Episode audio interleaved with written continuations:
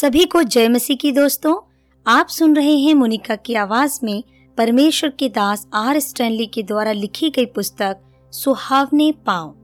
अध्याय तेरह, कंगालों की सुधी लो वह क्यों नरक में गया? क्या वह किसी दूसरे की पत्नी के साथ रहता था? क्या उसने किसी की हत्या की? धनी व्यक्ति सोच रहा था, आखिर क्यों? इब्राहिम का उत्तर यह था, हे पुत्र, स्मरण कर कि तू अपने जीवन में अच्छी वस्तुएँ ले चुका है और वैसे ही लाजर बुरी वस्तुएँ।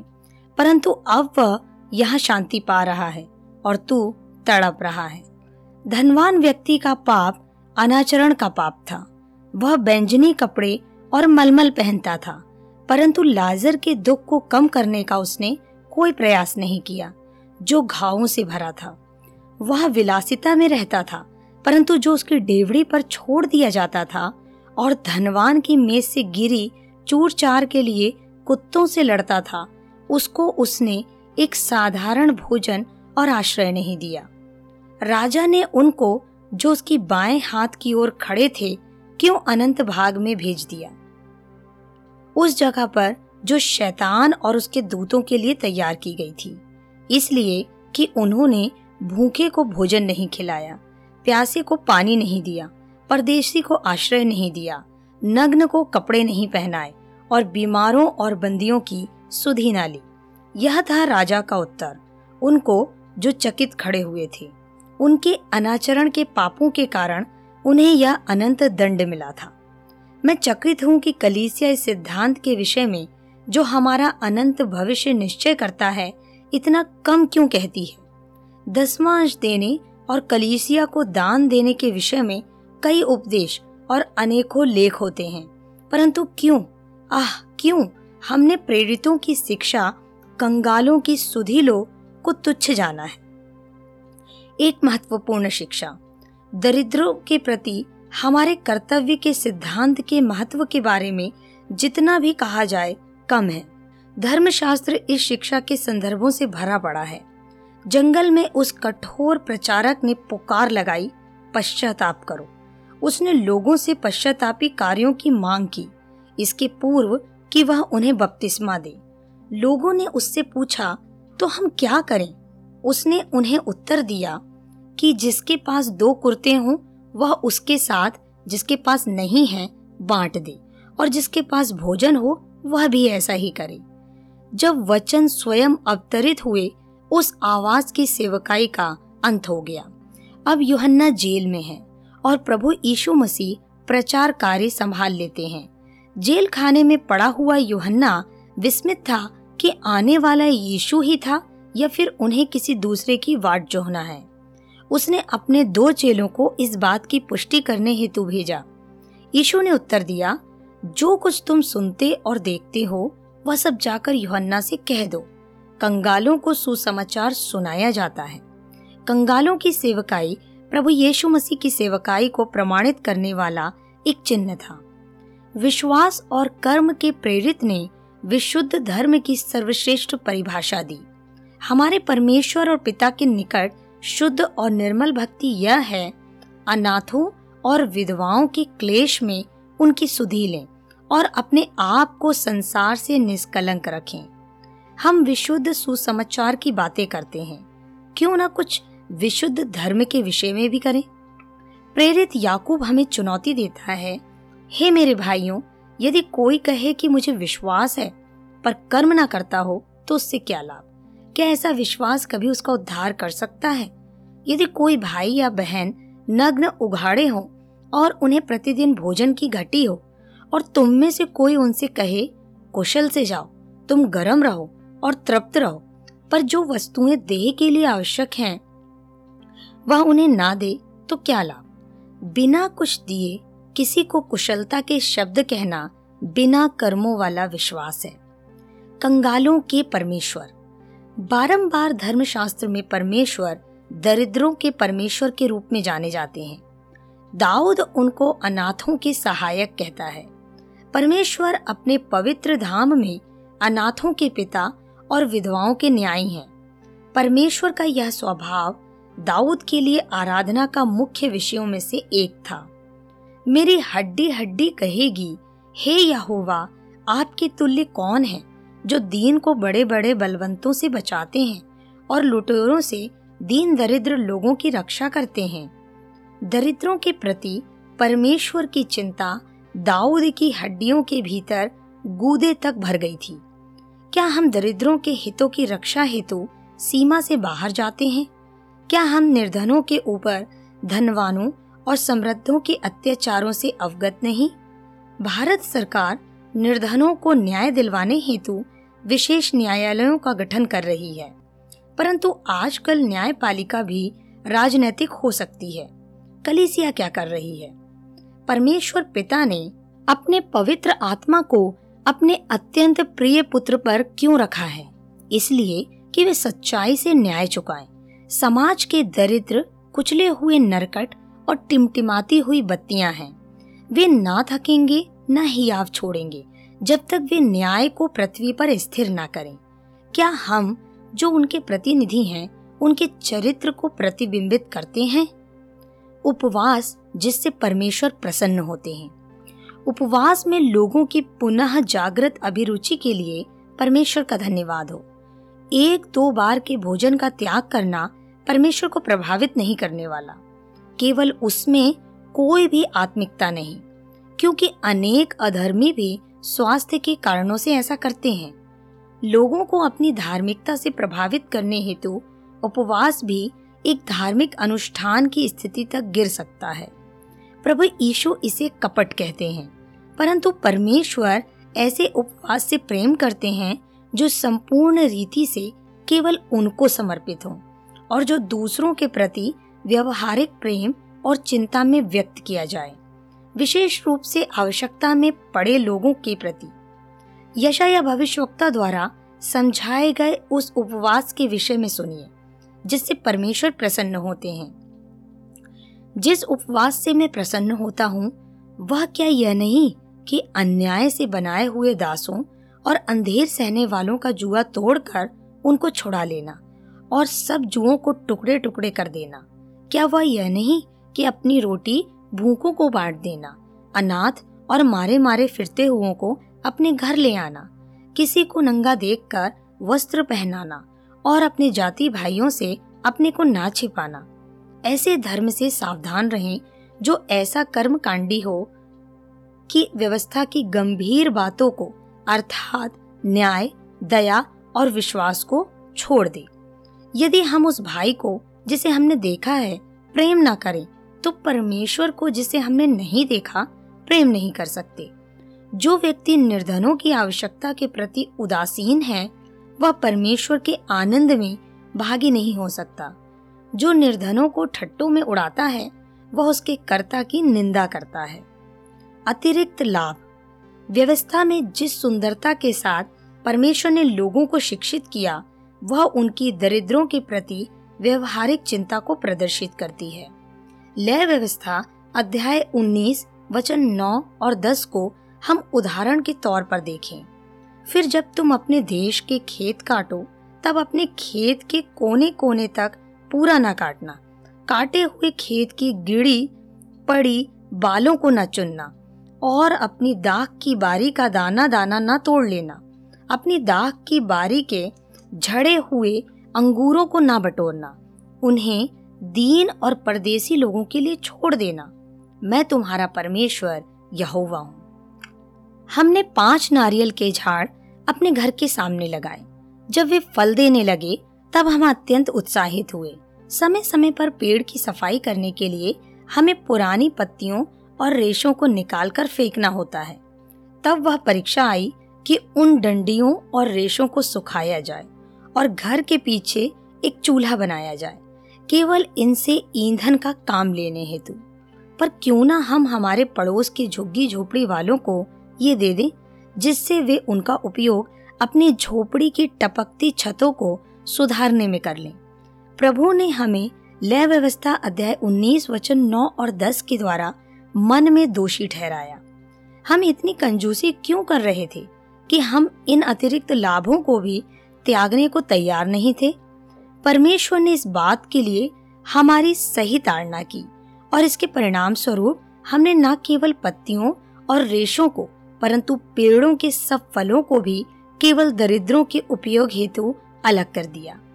जब हमें अपने उपयोग हेतु नारियलों की आवश्यकता पड़ती, हम उसके बदले में पैसे अलग कर देती, जो कि दरिद्रों को दिए जाते। दरिद्रों को देने में कैसा मधुर आनंद है। हम साधारणतः रेल यात्रा में दूसरे दर्जे में यात्रा करते हैं। एक बार जबकि हम यात्रा में थे, कुछ अच्छे कपड़े पहने हुए संभ्रांत अधिकारी आए और हमसे कहा, कृपया आप अपने पैर उठाइए। मैंने पूछा, क्यों? उनमें से एक ने उत्तर दिया, हमारा एक पचास पैसे का सिक्का यहाँ गिर गया है। मैंने कहा, आश्चर्य! मैं मसीहियों को सिखाता हूँ कि बस या ट्रेन में या सड़क पर गिर जाने वाले सिक्के को उठाने हेतु कभी मत झुकिए। उसे दरिद्रों के लिए छोड़ दें। जब ट्रेन अपने गंतव्य स्थान पर पहुँचती है और यात्रीगण चले जाते हैं, मैंने अनेक बार देखा है कि कैसे चिथड़ों से ढके निर्धन लड़के दौड़ के डब्बों में घुस आते हैं, कि कुछ बचा हुआ मिल जाए। परमेश्वर ने कहा, प्रत्येक अंगूरों को इकट्ठा ना करना, परंतु उन्हें दरिद्रों के लिए छोड़ देना।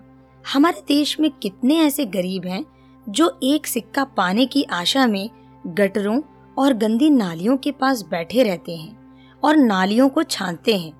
प्रिय मसीही, सोचिए, वर्ष में कितनी बार आपकी जेब से कुछ सिक्के गिर जाते हैं। उन सब का योग आपके लिए कुछ नहीं के बराबर होगा। अपनी संकुचित मानसिकता को त्याग दीजिए। भिकारी या आशीष देने वाले। अयूब एक व्यवहारिक धार्मिकता का पुरुष था। उसकी साक्षी को सुनिए। मैं दीन जन को छुड़ाता था। मेरे कारण विधवा आनंद के मारे गाती थी। मैं अंधों के लिए आँखें और लंगड़ों के लिए पैर ठहरता था। जो मेरी पहचान का ना था उसके मुकदमे का हाल मैं पूछताछ करके जान लेता था। मैं कुटिल मनुष्यों की डाढ़ें तोड़ डालता और उनका शिकार उनके मुँह से छीन कर बचा लेता था। देखिए कि इस प्राचीन संत ने किस प्रकार अपने आप को दरिद्रों के कार्यों में सक्रिय किया। हमारे अनाथों का पेट भरने हेतु हम क्यों सदा अमेरिकन डॉलर और जर्मन मार्क पर निर्भर रहें? क्या हमारी कलीसियाओं में ऐसे परिवार नहीं हैं जो प्रत्येक एक एक अनाथ को गोद ले ले या उनका उत्तरदायित्व उठा लें। अनेकों भारतीय मसीही कलिसियाएँ अपने आप में सक्षम हैं कि वे एक एक अनाथालय को अपना लें और उन्हें पूरी रीति से संभाल लें। परंतु हम विश्वासियों को इस दिशा में न कुछ सिखाते हैं, न प्रशिक्षण ही देते हैं। हमारे हाथ सदा पश्चिम की ओर ही फैले रहते हैं। पश्चिम देशों की राहत संस्थाओं द्वारा भारत की कलिसियाओं को दी जाने वाली सहायता के लिए परमेश्वर का धन्यवाद हो। परंतु किसी मसीही या प्रचारक को जब तक कि उसने व्यक्तिगत रीति से दरिद्रों और दुखियों की सहार्थ जो कुछ वह दे सकता था और कर सकता हो, न किया हो, इन पैसों को पाने या संभालने का कोई अधिकार नहीं है। जॉर्ज मुल्लर जो कि अनाथालयों को स्थापित करने वालों के अग्रणी हैं, यह मानते थे कि रुपए पैसे के लिए प्रार्थना करना एक पाखंड है जब तक उन्होंने स्वयं जो कुछ वह दे सकते थे ना दिया हो। पश्चिमी भेंटें हमारे दानों की पूरक हो सकती हैं, पर उनका स्थान नहीं ले सकती। एक भिखारी वह है जो सदा ग्रहण करता है और कभी नहीं देता। यहाँ भिकारियों के लिए पुकार है कि आशीष देने वाले बन जाए। दरिद्र की मुस्कुराहट। आइए हम अयूब की पुस्तक आगे पढ़ें। यदि मैंने कंगालों की इच्छा पूरी ना की हो, और मेरे कारण विधवा की आँखें कभी निराश रह गई हों, वह मैंने अपना टुकड़ा अकेले खाया हो, उसमें से अनाथ ना खाने पाए हों। यदि मैंने किसी को वस्त्रहीन मरते हुए देखा हो, और किसी दरिद्रों को जिसके पास ओढ़ने को ना था, उसको अपनी भेड़ों के ऊन के कपड़े ना दिए हों। तो मेरी बाह पखोड़े से उखड़कर गिर पड़े और मेरी भुजा की हड्डी टूट जाए।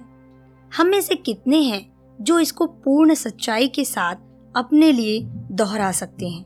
मैं सोचता हूँ कि यदि हमारी कलिसियाओं के सदस्य ऐसी स्वीकृति का साहस करें, तब अवश्य हमारी कलीसियाएँ लकवा पीड़ितों से भर जाएँगी। अयूब का जीवन दर्शन था कि उस हाथ का क्या उपयोग जो देना न जानता हो। जब कभी मेरे सास ससुर यात्रा पर निकलते हैं, वे अपने साथ कुछ नए कपड़े लेकर जाते हैं, ताकि उन्हें दे सकें जो मार्गों पर चित्रों में या लगभग नग्न पड़े रहते हैं।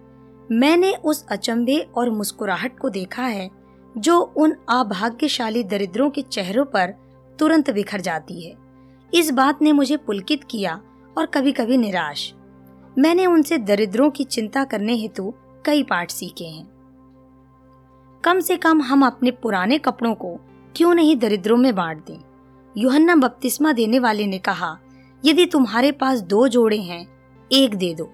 मुझे इस सिद्धांत को थोड़ा हल्का करने दीजिए, नहीं तो हम इसे पचा नहीं सकेंगे।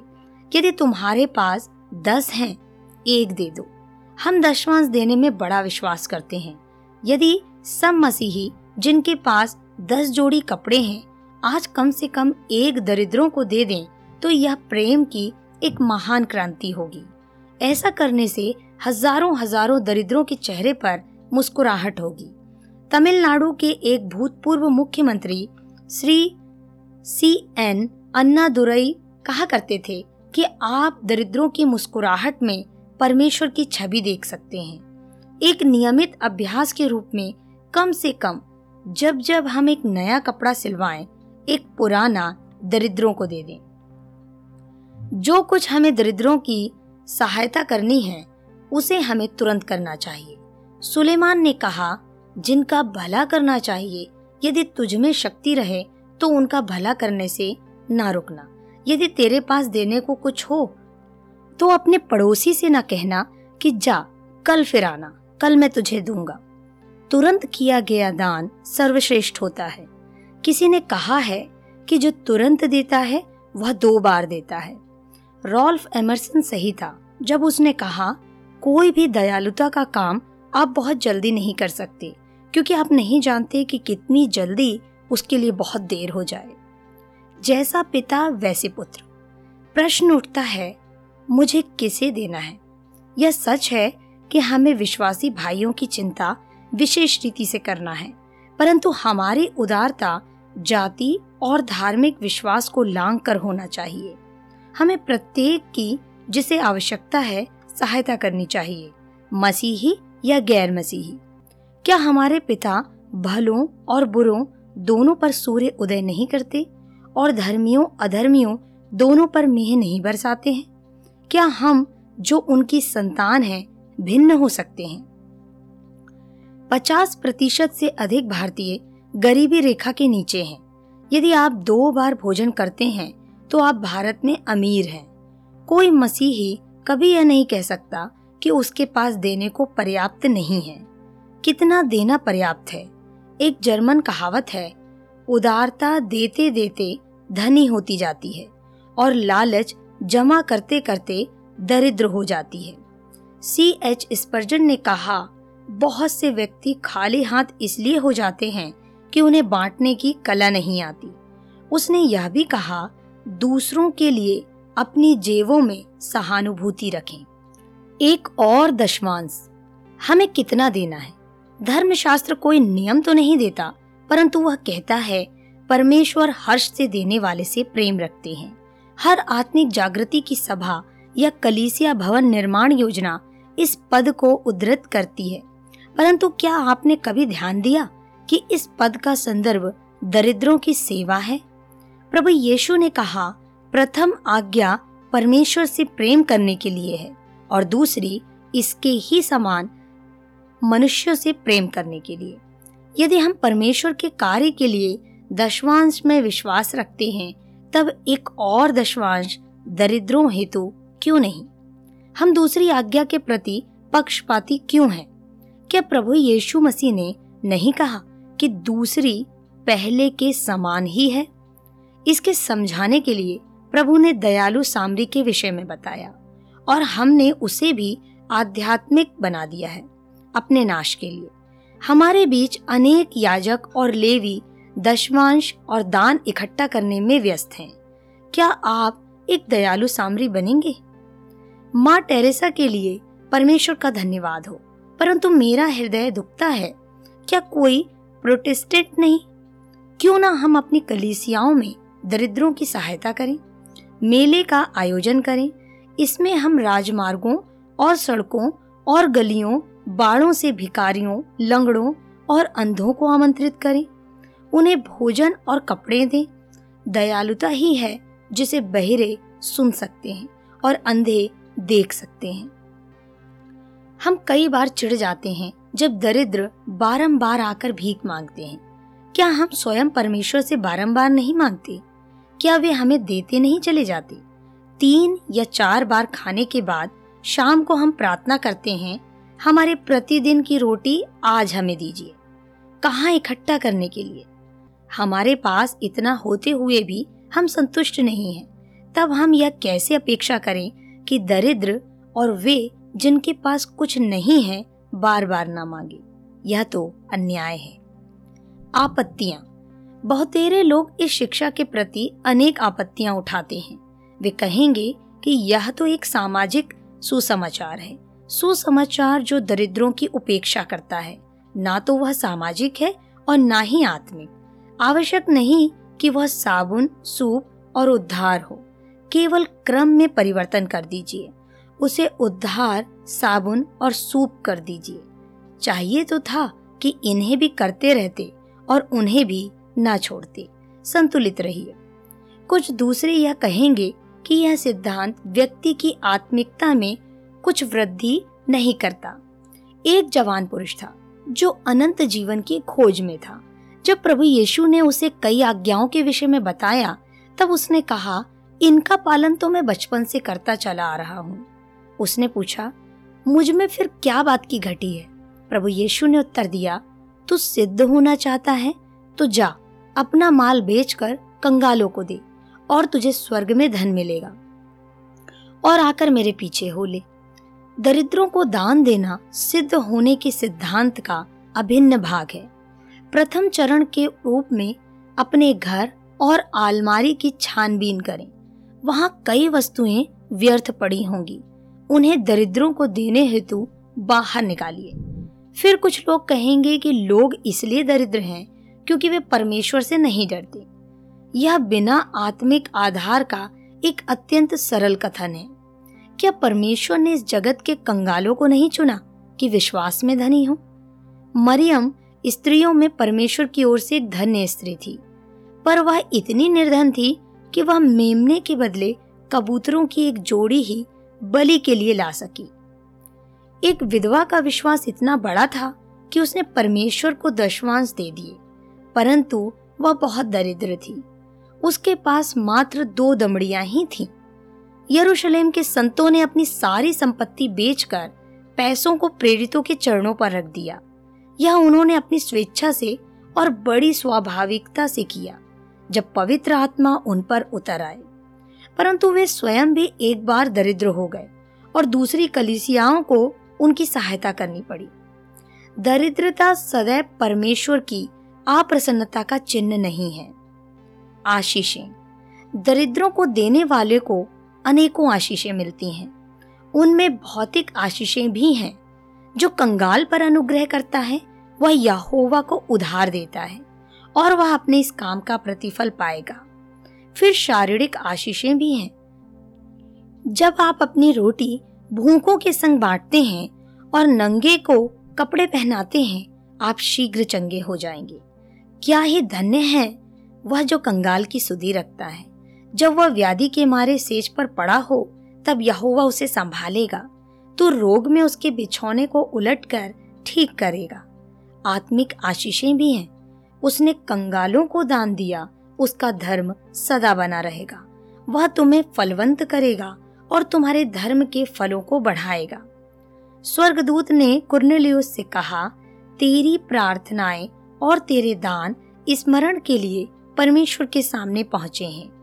यह वही व्यक्ति है जिसने इसके पूर्व के प्रचारक ने अपना उपदेश समाप्त किया या उसे बपतिस्मा दिया गया, पवित्र आत्मा पाया। जितना अधिक से अधिक हम दरिद्रों के साथ संबंध रखेंगे, हम स्वयं अपनी आत्मा में दीन होते चले जाएँगे। हम उद्दंडता और अहंकार से जो अमीरों में साधारणता पाया जाता है, बचे रहेंगे। किसी ने कहा है हृदय के लिए सबसे अच्छा व्यायाम झुकना और सहायता करना है। और अंत में है अनंत आशीषें। जब हम भले कार्यों में धनी हैं, देने में तत्पर और दूसरों के साथ बांट लेने को तैयार, तब हम अपने आगे के लिए एक अच्छी नींव डाल रखते हैं। कौन सा समुदाय? भारत सरकार का लोगों को विभिन्न समुदायों में बांटने का आधार है कि किसके पास कितना है। परंतु मैं विश्वास करता हूँ कि परमेश्वर का ऐसा करने का आधार है, कौन कितना देता है। यदि आप अपनी सामर्थ्य से अधिक देते हैं तो आप उन्नत समुदाय में आते हैं। यदि आप मात्र उतना देते हैं, जितना आपकी सामर्थ्य है तो आप पिछड़े समुदाय में आते हैं। और यदि आप अपनी सामर्थ्य से भी कम देते हैं तो आप सबसे अधिक पिछड़े समुदाय में आते हैं। विचारिए कि आप किस समुदाय में आते हैं? प्रभु आप सबको बहुत आशीष दे।